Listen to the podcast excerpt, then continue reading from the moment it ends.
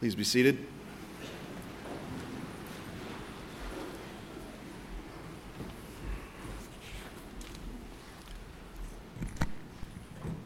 Jerusalem has long been a divided city, a contested place where nations from all over the world have tried to stake a claim and call it their own. First, it was the Babylonians and then the Romans. During the Crusades, Christians and Muslims killed each other for it. And today, Israel and Palestine clash over it, erupting in violence time and time again. It's supposed to be a holy city. It was supposed to be God's city for God's people when it was first built. But it has ultimately failed to bring people together. Like too many communities in this world, it seems to be better at tearing them apart. And yet, on the day of Pentecost, all of that changed. The Holy Spirit changed that. In the streets of Jerusalem, people from all over the known world united that day in a common language. They came together in community, each of them stepping forward to become a part of something greater than themselves. Everyone, in a rare moment of grace, truly understood one another. And it truly was a miracle because that doesn't happen very often in Jerusalem or anywhere else.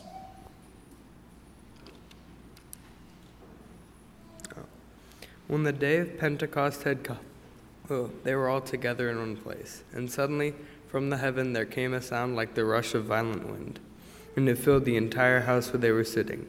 Divided tongues as of fire appeared among them, and a tongue rested on each of them.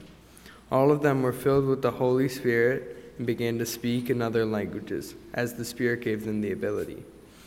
Now there were devout Jews from every nation under heaven living in Jerusalem. And this and at this sound the crowd gathered and was bewildered because each of each of them was speaking the native language of each. Amazed and astonished, they asked, Are not all these who are speaking Galileans? And how is it that we hear each of us in our own native languages? Parthians, Medes, Elamites, and residents of Mesopotamia, Judea and Cappadocia, Pontus and Asia, Phrygia and Pamphylia, Egypt, and parts of Libya belonging to Cyrene, and visitors from Rome, both Jews and proselytes, Cretans and Arabs. In our own languages, we hear them speaking about God's deeds of power. All were amazed and perplexed, saying to one another, What does this mean? But others sneered and said, They are filled with new wine. But Peter, standing with the eleven, raised his voice and addressed them Men of Judea and all who live in Jerusalem, let this be known to you, and listen to what I say. Indeed, these are not drunk as you suppose, for it is only nine o'clock in the morning. Hear what the Spirit is saying to the church. Amen. Let us pray. Everlasting God, may the words of my mouth and the meditations upon all of our hearts serve to glorify you. May they be blessed by your Holy Spirit, and may they be in keeping always with the teachings of our Savior Jesus Christ. Amen.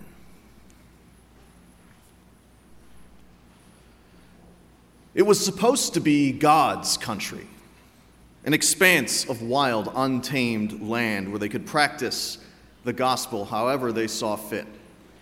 Here they could start again.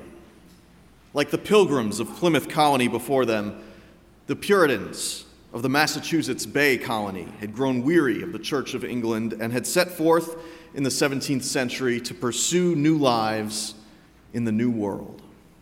Here they carved out swaths of forest and built villages and churches and gathered every Sunday as a community to worship their God. I recently had the chance to visit one of these old hamlets, the village of Salem, Massachusetts, while I was traveling to the East Coast.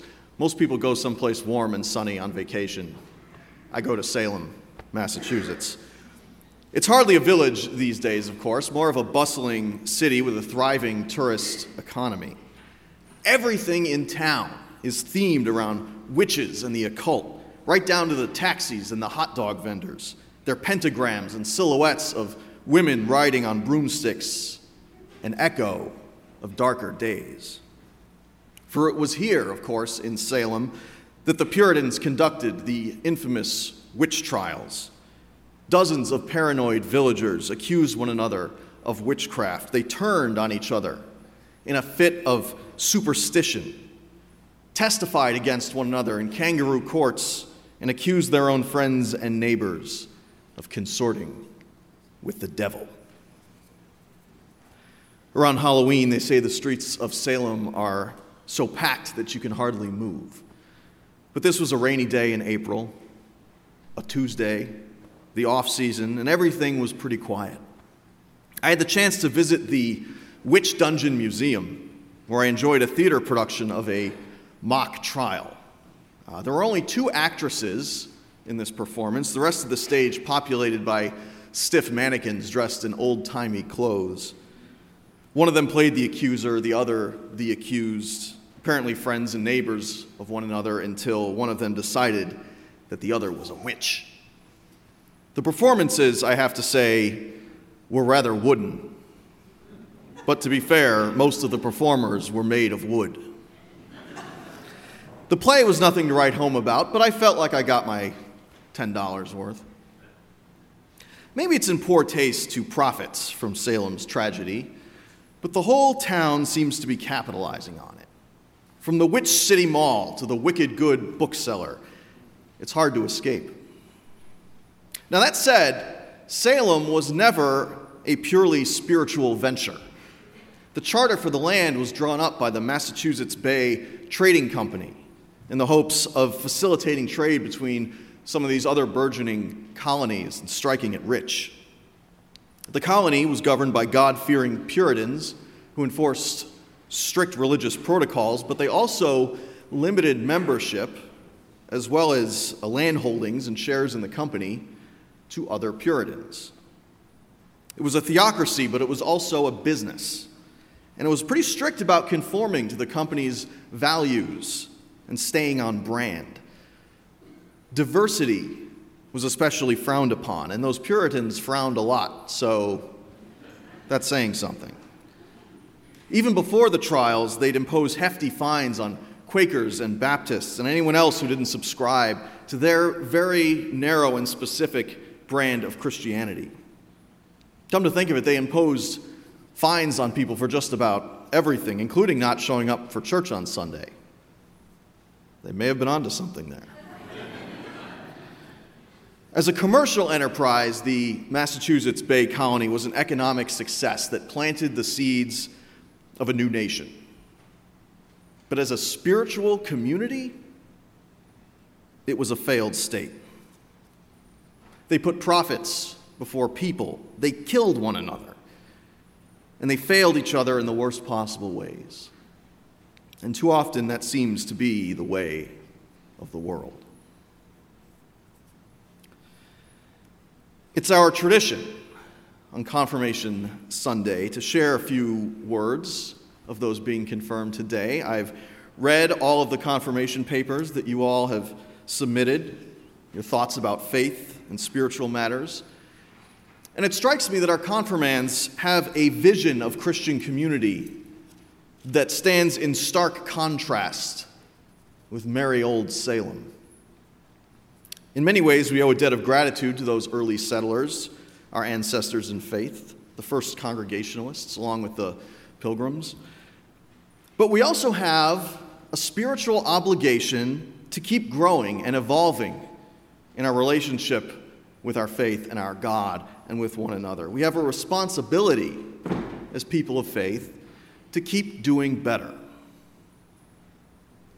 It's kind of like a path up a hill, one of our students writes in his paper about the journey of faith.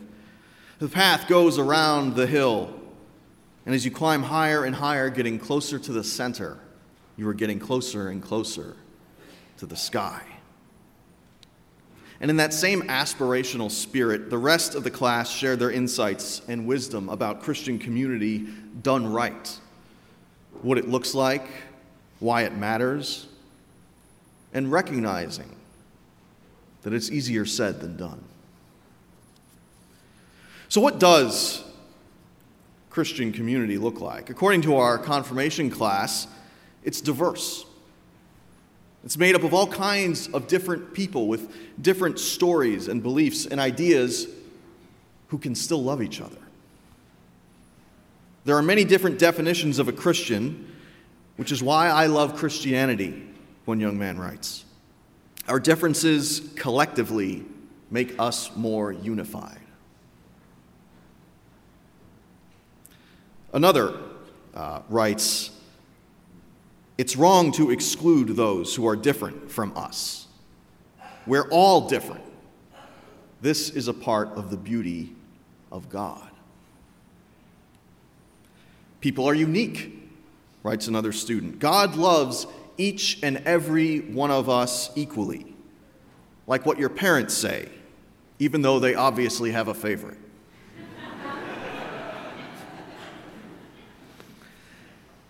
the class demonstrated a healthy respect for other faith traditions as well.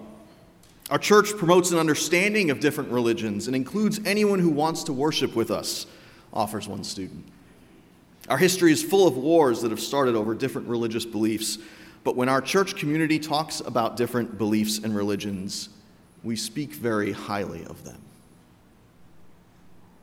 Our confirmation class knows that living in Christian community means building relationships with people who aren't just like us, rather than insisting on strict conformity. Several students wrote of their profound experiences in our PADS homeless shelter, where they serve folks who, in many cases, can be very different from they are. Uh, they, they recognize that Jesus didn't discriminate as often as we do. Jesus helps everyone, one of them shares. No matter if they are rich or poor, black or white, boy or girl, Jesus helps them all. And one confirmand takes this idea a step further, pointing out that sometimes being in community means building relationships with people who actually speak a different language, sometimes figuratively and sometimes literally. He tells the story of tutoring a young girl uh, at the Glen Ellyn Children's Resource Center who only spoke French. Having only one year of French class, communicating with her was difficult, nearly impossible he writes.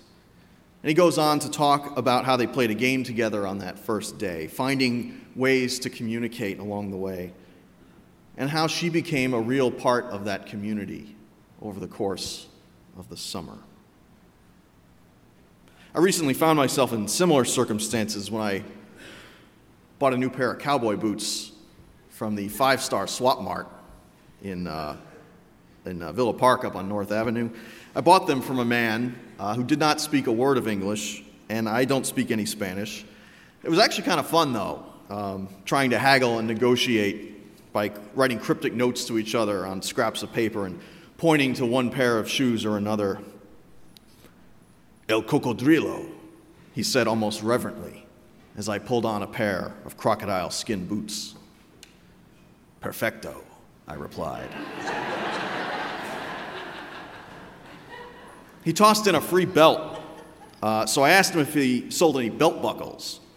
And uh, yeah, yeah, yeah. And he, he leaves and he comes back with a small collection of them. And one of them really caught my eye. It was really something. I mean, you couldn't miss it. It was enormous. It was probably about this big. And uh, it had a depiction of the crucifixion on it. It had uh, Jesus up on the cross and a, and a, crowd of women some distance away uh, at the bottom of the hill weeping and uh, all of it was inlaid with gold and silver. It was remarkable, but I didn't know when I would ever have occasion to wear this. It seemed too macabre for a Friday night and a bit flashy for Good Friday. But you know, the experience reminded me more of Pentecost anyway. These are Pentecost stories, stories of people coming together and talking and relating regardless of their heritage or their language or their beliefs or their politics instead of turning on each other and using those differences as an excuse to be hateful. As you know, I like to say that this church is a community like no other. TM. Uh, that's what this church is. It's what it's supposed to be a place where being different is celebrated, where asking questions is encouraged, and where we treat each other like the children of God that we are. Now, sadly, other communities, I find, tend to be more exclusive, more competitive, less loving. And they always have been. Thousands of years ago, in their natural setting, mankind wasn't succeeding, one student reflected. We sinned, and that is why God sent Jesus to earth to help us find our way. In a similar vein, the political philosopher Thomas Hobbes famously wrote that without proper guidance, human society is little more than a war of all against all. And Christ shows us a better way if we're willing to follow. And that, more than anything else, is what Pentecost is all about. And that's something that we step forward to become a part of when we confirm our faith. One young woman offers this quote from the Psalms and her thoughts on it. Psalm 87 proclaims People of all nations are going to become citizens of God's kingdom. We at First Congregational Church of Glen Ellyn are welcoming to all people, an open and affirming church. And she's right, that's what we strive to be. We strive to be a community that welcomes all. We aren't going to throw you out because you're a Quaker or a Muslim or a lesbian or a Republican or a socialist or black or Hispanic or anything else. We aren't going to ask to see your papers, except for your confirmation papers. Our students also wrote at some length about why this diverse community matters, why it's important. Life is hard, they already understand that. Over the summer, my brother got severely hurt, one of them writes. He was in the hospital for three days. So many people in this community in church supported him through his recovery. We'd receive gifts, food, letters, and a lot more. This is what having a community is for, he continues to be there for others. We felt the prayers coming from so many people, and it made me feel closer to God because of everyone coming together and supporting my brother. It's a beautiful testimony. And community is also important because it's an antidote for the ego, a means of growing beyond oneself getting out of our own head and caring for other people. Being a member of something larger than myself, one student came to realize, helps me think about others. And one young woman illustrates this so beautifully, reflecting on the ways in which community has a way of bringing out the best of us, gives us the power to change the world in ways that we could never do alone. This is why I think God calls us together to practice our faith rather than individually, she reasons. We can share our ideas more freely. We're able to hear others' input and put forth our own. And she goes on to say God didn't make us only as individuals, but as Christians in a community where big things happen when we work together. People have often compared uh, their congregation to a family. And one student writes about hers. Whenever I'm with my beautiful and generous family, I know that God is smiling as we laugh, laugh along to my dad's jokes and become warm with mom's hugs that remind me of home. Indeed, church and family do have much in common. We love each other, we learn from each other, and sometimes we also fight with each other. Take it from me in a house with two little boys Someone is always screaming, and someone is always crying. But once the kids stop yelling at me, I wipe my tears away, and we're all good. One student wrote a poem, brutal in its honesty about sorrow and strife, but also hopeful and beautiful about her family. And it strikes me that it's a remarkable metaphor for Christian community. Late at night, a dove whistles a lonely tune. His song tells a sad tale filled with strife and anguish, but no one can hear his silent wail. In a nearby meadow, a dove does sing, a beautiful song of gold and green. She sings with beauty and she sings with grace, and it tickles the ears of a sorrow filled teen. The teen was cursed with a heart made of stone, and her pain reaches through every bone. She wishes and wishes for the pain to end, waiting for the day when her heart would mend. The mother of the teen spends the day in bed, wanting the energy to get her daughter fed. She closes the blinds to start the day, and never would she ever kneel down to pray. But early in the morning, the dove whistles a happy tune. The teen wakes from her dream to hear the clinking of a spoon. As she wanders into the kitchen, she spies the gentle flutter of the dove and realizes her house is made of love. When you were little, you probably heard the nursery rhyme. Here's the church, here's the steeple, open the doors, and see all the people. God's house is made of love, and it's filled with people. And people are different. We bring our hopes and our fears, our hang ups and our baggage, our anxiety and our joy. And sometimes, somehow, together, we build a real community. My parents sometimes say it takes a village one student shared. And this is what church is all about. And she's right.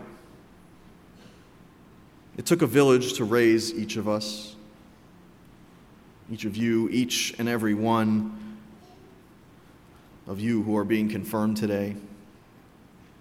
It took a village, not a village like Salem, where wealth was hoarded and people were excluded and even punished for being different but a place where everyone is a citizen of God's country. A place where you can step forward, become a part of this community, and proudly say, Here I am, Lord, just as I am. Amen.